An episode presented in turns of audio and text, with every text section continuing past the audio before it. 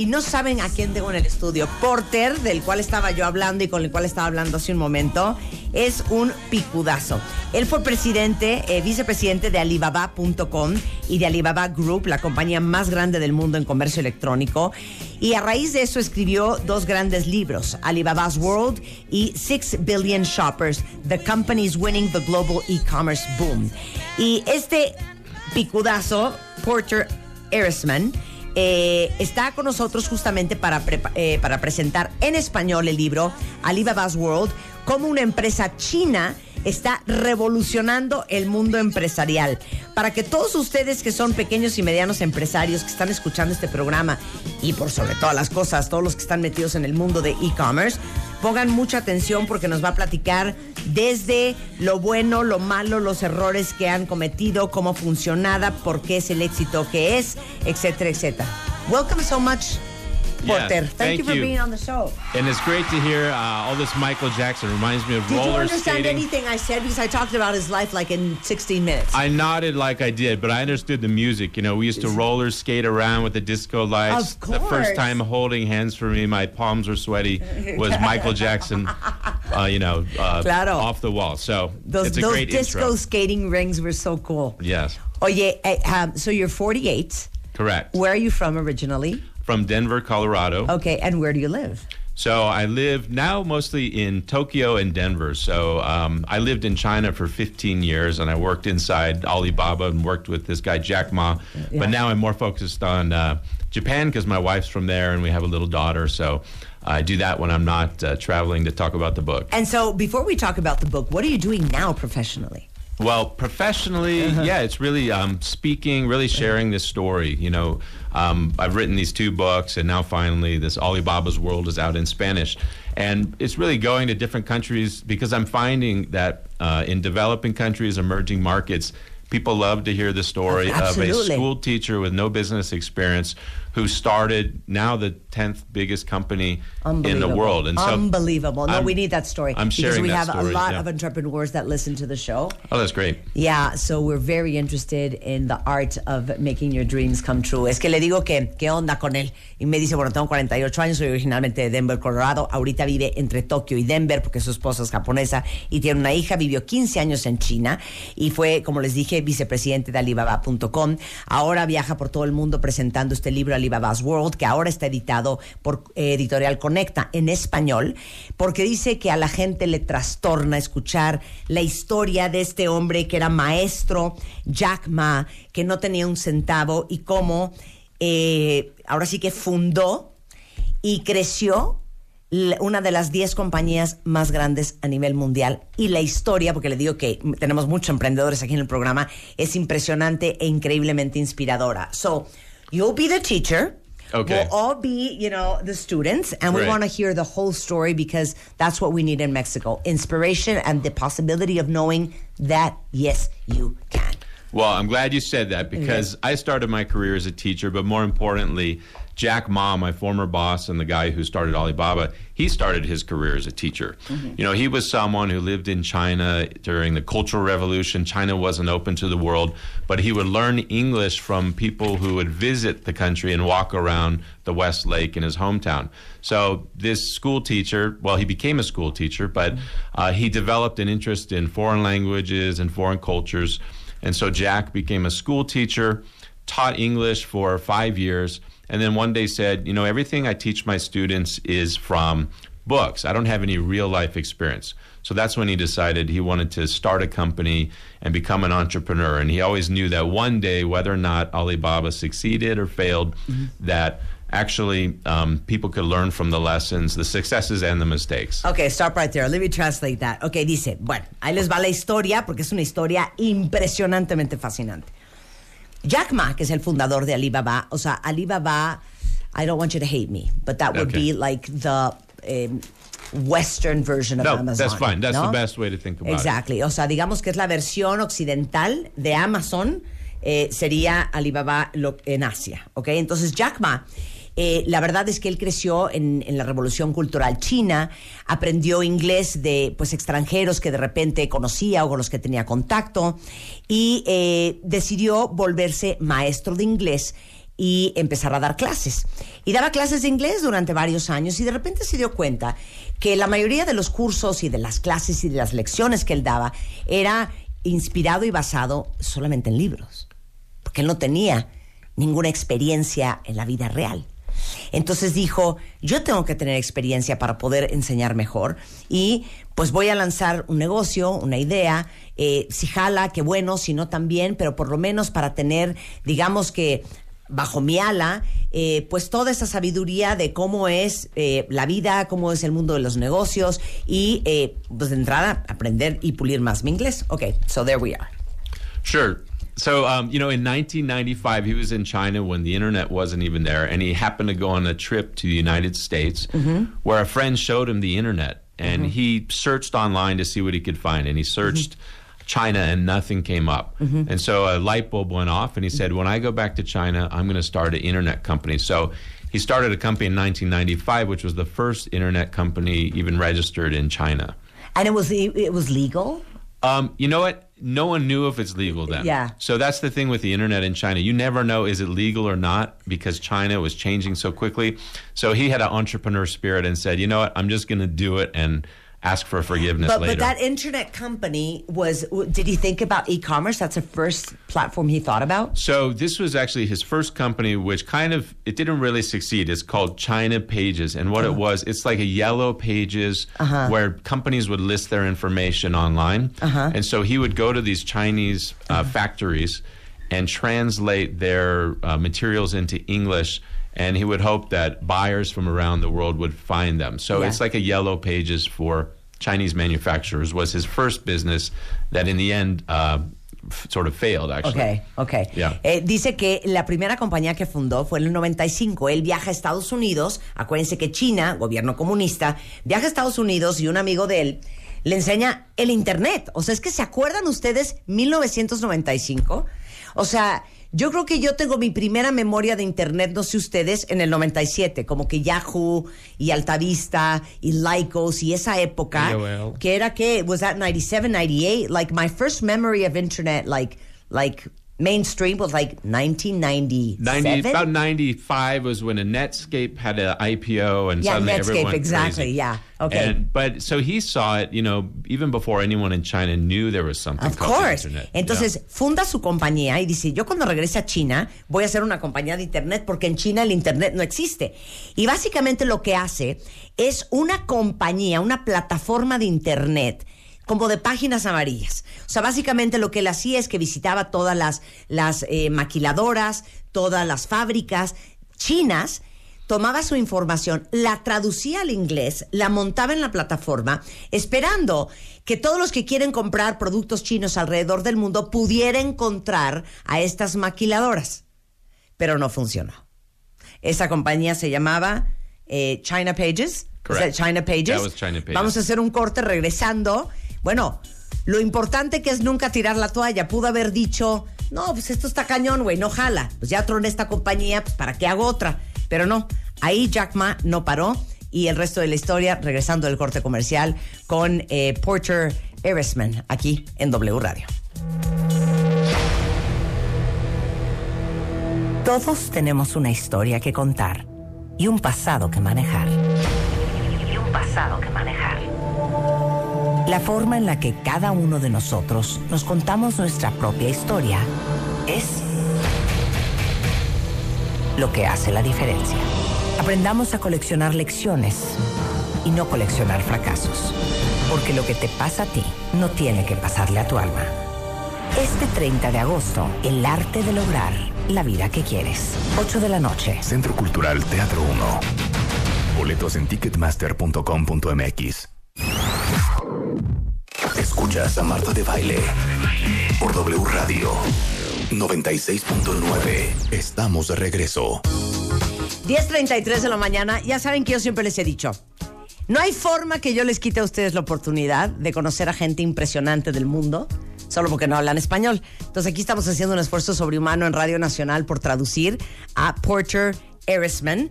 Él fue vicepresidente de Alibaba.com y de Alibaba Group, la compañía más grande del mundo en comercio electrónico. Lo que es Amazon para acá es Alibaba para allá. ¿ok? Para Asia. Y viene a presentar un libro que por fin se editó en español a, a través de Editorial Conecta que se llama Alibaba's World. Y es cómo una empresa china está revolucionando el mundo empresarial, pero sobre todo lo que nos está contando ahorita, para que todos ustedes se inspiren y sepan que pueden y que sí se puede y que no tienen que tener entrenamiento profesional y que no tienen que ser millonarios para hacer sus sueños realidad. Justamente es más de lo que vamos a hablar mañana en la conferencia de cómo lograr la vida que quieres, porque Jack Ma, el fundador de Alibaba, era un maestro de escuela, un maestro de inglés en China. Y cuando vino un viaje a Estados Unidos en el 95 y le enseñaron una cosa que se llamaba Internet, regresó a China, hizo una compañía que se llamaba China Pages, o sea, como las páginas amarillas, este, y, la lanzó. Y hoy, imagínense ustedes que este señor vale 38 mil punto tres miles millones de dólares. O sea, 38 billones de dólares, básicamente. La compañía de las páginas amarillas no, no jaló.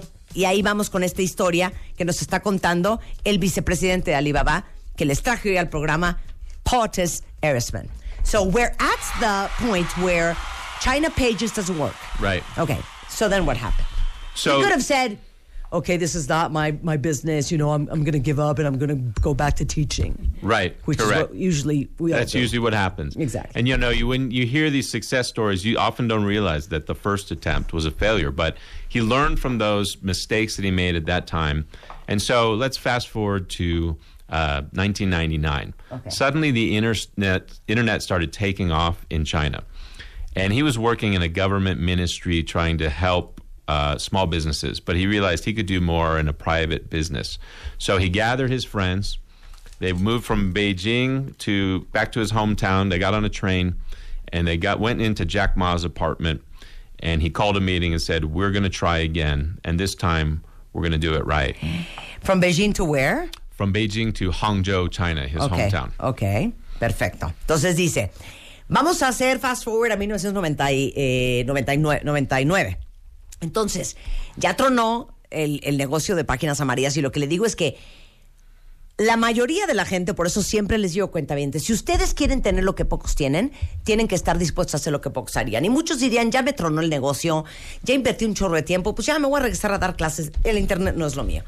Este cuate estaba trabajando en un ministerio, eh, me imagino como, como de emprendedurismo, en donde ayudaba a pequeñas compañías. Y se dio cuenta y dijo, yo creo que yo le puedo ayudar más a las pequeñas compañías haciendo otro negocio de internet que sentado aquí en este, en este, en esta secretaría.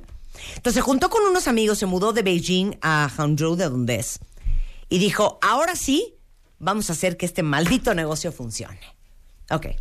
So the fascinating thing, and the reason I want to share this story with everyone, is Jack Ma really didn't have business experience, and he pulled together 17 of his friends, and they didn't have business experience. So it was the people he co-founded Alibaba with uh-huh. were a school teacher, some of his students, some journalists. Mm-hmm. It was this ragtag team of people that he knew through the years, mm-hmm. and they worked in his apartment for six months, building their first website.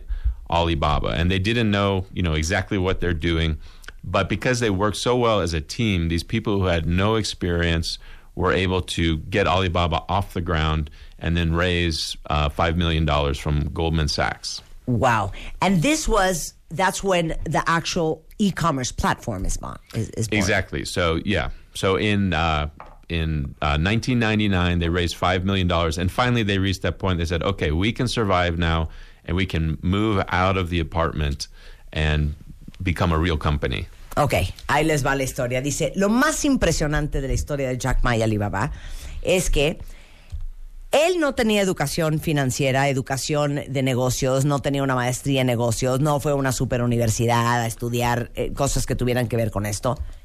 Y ninguno de los del equipo este, lo tenía tampoco. O sea, eran 10, él junto a 17 amigos, entre un periodista, otro maestro, unos alumnos, y ninguno tenía formación de negocios este, en ese equipo. Todos metidos en un departamento. Ahora sí que trabajaron tan bien y estaban evidentemente tan apasionados y comprometidos con el proyecto que nace Alibaba. ¿Ok? Y nadie tenía, ahora sí que carrera trunca, fíjate. O no tenían por lo menos carrera este, de negocios. Básicamente. El punto es que lanzan Alibaba en el 99 y levantan de estos grandes bancos gringos, Goldman Sachs, 5 millones de dólares. Y ahí se dan cuenta que con ese dinerito, que ahorita suena como tres pesos para las grandes empresas, pero imagínense lo que era en aquel entonces, pues vamos a levantar este, este negocio, nos salimos de este departamento y venga, vamos para adelante. So, Goldman Sachs, $5 billion. Let's move. They Yeah. move out, the, uh, out of the apartment, and then what? Yeah. So the funny thing, you know, in China, when you go into an apartment, you take off your shoes. And so th- there were 40 people when they finally moved out of the apartment. And so 80 shoes out in the hallway. And all their neighbors thought, what is this going on in this apartment next to us? See, they couldn't what kind stay. of orgy? yeah, yeah. So they couldn't really um, stay in there. And so they moved out, and that's when I met Jack Ma, just as they were moving out of the apartment. I was working in Beijing, I was in the internet industry, but I always wanted to join a startup and be a part of that. And some friends told me, hey, there's this school teacher, he wants to build a global company from China, not just a mm-hmm. Chinese company. Mm-hmm. And they're looking for a foreigner to work on their team. And so I went to Shanghai. I met Jack, and you know, within five minutes of talking to him, just on his gut, mm-hmm. he said, "Okay, I want you to join. Uh, when can you start?" Fantastic. Dice, bueno, una vez que eso pasó, imagínense ustedes que en el departamento, para cuando levantaron la lana, los 5 millones de dólares de Goldman Sachs, ya ven que los, los chinos se quitan los zapatos antes de entrar a las casas. Pues en el pasillo había básicamente 80 pares de zapatos, porque había 40 personas adentro. Los del, los del el edificio decían, ¿qué está pasando ahí? ¿Una ¿Qué hay orgía o qué?". adentro? Se tuvieron que mudar. Y dice que él, o sea, Porter, estaba trabajando en Beijing, en China. Y un amigo le dijo, oye, hay un cuate que está levantando una startup y que quiere un extranjero porque quiere que esta compañía sea global. Y dice que se entrevistó con él en Shanghai y el espíritu y la pasión de este cuate dijo, yo le entro con él. Y él empezó en Alibaba hace eh, pues 18 años. Eh, this is a, a question that is very important Okay. for the purposes of this conversation. What did you see in Jack Ma? What do you see in Jack Ma today? What do you know about Jack Ma um, that made him do what he has done? So yeah, when I, I was interviewing with different uh, Chinese internet companies at the time, and they all seemed like they wanted to just get rich quick, have an IPO, make money. But when I met Jack Ma, you know, I also kind of said, should I join this company? I based it on gut because I saw he was someone who was really basing his business on ideals. He wanted to create something that he honestly believed could change the world. Mm-hmm. You know, I think a school teacher, you don't just think how much money you make. You think, how can I help my students? How can I change the world? So I looked at him and I said, I don't know if this guy can actually do it, but he has these ideals and he made a higher ideal than just making money. And I thought, I'll join this company because I'll enjoy working with this guy. Together, we chase a dream with this crazy team.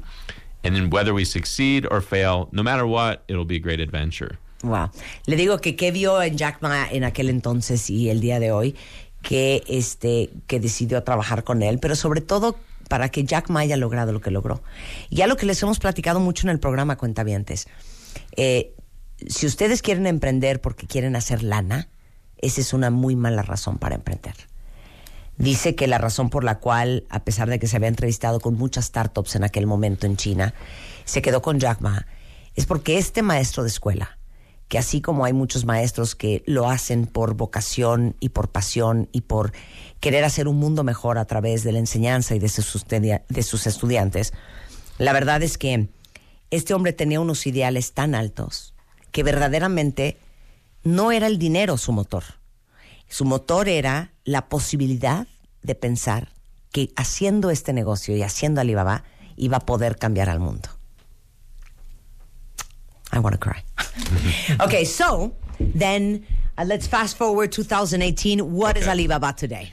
So, you know, Alibaba, it started with this dream, and I, even I wondered, would it become a reality? And so, what it has grown to today, from these humble beginnings in the apartment, uh, it has grown into this massive e commerce company. You said like Amazon. I think it's like Amazon on steroids. It has totally changed the way people in China do business. Now, something like 20 going to 30 soon, 30% of all the sales done in China are done online. It's created this revolution. And the most important thing about it is it's empowered millions of other entrepreneurs. They've built businesses on the platform. And so it's ignited this entrepreneurial revolution where uh, millions of people uh, depend now on e commerce to grow business, uh, feed their families. And so if you go to China today, um, you better not bring cash. You better bring your mobile phone because everything you do in China now, you buy, uh, you sell, you pay for all on the mobile phone. Wow. Dice, bueno, haciendo fast forward al 2018 en lo que se ha convertido Alibaba, es que básicamente eh, el comparativo de decir que Alibaba es en Asia lo que Amazon es en, en, el, en Occidente, es no es correcto porque en realidad Alibaba es Amazon en esteroides, o sea, mucho más grande. De hecho, lo increíble es que ya para finales de este año, el 30% de las transacciones comerciales en China se hacen en línea. Like just to have a reference, do you know that number for Latin America of 30% of transactions? So, yeah, 30% they think Yeah. in a few years. Yeah, now yeah. it's about 20. 20. US is like 14 or something. Um, but uh, Mexico must be like America, 0.8. Oh. Last I checked, Uh-huh. is very small, like a several percent, really. So the the sort of bad news is, well, it might seem like things are slower here. Yeah. The good news, I believe, this is a An amazing opportunity. Yeah. So the best way uh, for me, I say, if you want to understand the history of e-commerce, look at Amazon, look at the U.S. You want to understand the future, look at China, because Mexico's economy is much more similar to China than the U.S. And so it's almost a window to the future. If you see where China went, entrepreneurs today can take advantage of and build the same type of thing here. Le, le- bueno, les estaba contando que el 30% de las transacciones este, comerciales en China en el futuro, más o menos el 30%, hoy es como el 20%, se hacen en línea. O sea, básicamente, eh, imagínense ustedes que un gran grueso de la población china, sus ingresos, el poder mantener a su familia, su crecimiento, el desarrollo, toda la cultura empresarial nació gracias a la plataforma de e-commerce de Alibaba. Ese es el nivel de impacto que tuvo Jack Ma en su país. Eh, hoy en día, si vas a China, mejor lleva un celular porque la mayoría de las transacciones se hacen con el celular en mano, vender, comprar, lo que sea. Dice, si ustedes quieren entender el pasado del e-commerce, Amazon es un buen ejemplo. Si ustedes quieren entender el futuro de- del Internet, sobre todo todos ustedes emprendedores y todos ustedes que tengan negocios que están vendiendo en línea o que quisieran empezar a vender en línea, vean la historia de Alibaba y lo que ha logrado hacer. Imagínense que en China es 20%, porque la economía mexicana es mucho más parecida a la China que a la gringa. Eh, pero eh, imagínense ustedes que, ya no me acuerdo qué iba a decir, que, este, que en Latinoamérica es, híjole, ha de ser 1, 2, 3% las ventas en línea. En Estados Unidos 14%. En China 20% y creciendo. What would be, are you going to give a conference? Did you give a conference? Yeah, so I spoke at a couple conferences. I spoke at uh, Tech de Monterrey. Okay, yesterday. great. Yeah. Fantastic, fantastic. You should have invited us. How mean, Porter. Oye, what would you say to all people that are listening to you on the show regarding entrepreneurship, regarding passion and commitment and a higher purpose and being socially responsible, but not giving up and whatever you want to say to them? Yeah, I mean, I think my main message, because the reason I'm passionate about this story is I think it's universal. This is not a story about one guy in a country far away. I mean, what the Alibaba and Jack Ma's experience shows is that ordinary people without any special background can come together, form a great team, and do something that they never imagined possible. And so the lesson from this story is first and foremost, never underestimate yourself is because everyone in them has a creative potential to build something, create something, express yourself. And no matter where you are, you can be in Mexico City, you can be in Oaxaca or a small town. In the internet era, you now have tools to realize that potential. So never underestimate yourself. Um, that'd be my- my number one message. Dice, mi mensaje número uno a todos los emprendedores, y amo contar esta historia porque esta historia es universal. Esta historia le puede, puede ser la vida de cualquier persona allá afuera. Eh, lo número uno es nunca, nunca, digo, ¿cómo se dirá underestimate en español? Nunca se, ayúdenme cuentavientes, nunca, sí, nunca se subestimen. Nunca se subestimen, no importando si eres de un pueblito en Oaxaca, de una pequeña ciudad, de la Ciudad de México, de México, de cualquier otra parte del mundo, del, del país. En la era del Internet todos tienen una posibilidad de hacer cosas, de levantar su voz, de ser creativos y de hacer una diferencia. So that would be your number one advice. Correct. Number two. Number two is just never overestimate the competition. So in business, I think sitting in Mexico, it's easy to say, oh no, here comes Amazon, here comes Alibaba. We're all these big companies from the US are coming here. But we faced that same challenge. You know, we were facing eBay. And it, everyone thought eBay would destroy our business in China. But the important thing is we realized these competitors, these big businesses, were they seemed so strong from the outside. But we had a strong, fast team, and because we didn't get intimidated by them, we realized we could use our advantages and overcome the challenge. So either never overestimate the competitor or the challenge. Dice, eh, mi segundo consejo es nunca sobreestimes, este, nunca te sobreestimes y nunca subestimes a tu competencia. Dice nosotros, cuando todas estas compañías enormes iban a empezar a entrar a China, desde Amazon hasta eBay, decíamos, chale, nos van a hacer pedazos. Y de repente te das cuenta que compañías como muy grandes, que juras que están muy armadas, este, híjole, de repente no tienen la velocidad o la creatividad que tienen otras. Y gracias a que nunca eh, subestimamos a la competencia y nunca nos sobreestimamos nosotros. Trabajamos con la creatividad, la velocidad eh, y con un equipo bien eficiente para salir adelante y por eso siguen siendo quien soy. One more. Okay, one Your more. last one. Uh, last one. And this one, you know, some of these tips sound like kindergarten, but this is the beauty of what I learned at Alibaba is these very simple things you learn in kindergarten are still true. And this is just dream big, really big. And that means today in the internet era, as long as you have a brain and a computer and a place to sit, you can build a global business. So people shouldn't limit themselves to just think, I'll build the biggest business in Mexico or biggest in Latin America. Now they can truly think global. So dream big, really big. Me encanta. Le digo el último consejo y me dice, se los juro que suena primaria, suena como a kinder, pero esa es la verdad. Sueñen en grande. Hoy tenemos la pos- posibilidad, sentados enfrente de una computadora, en una sillita, de soñar en grande. Y no sueñen con hacer el mejor negocio de México, ni el mejor negocio de Latinoamérica.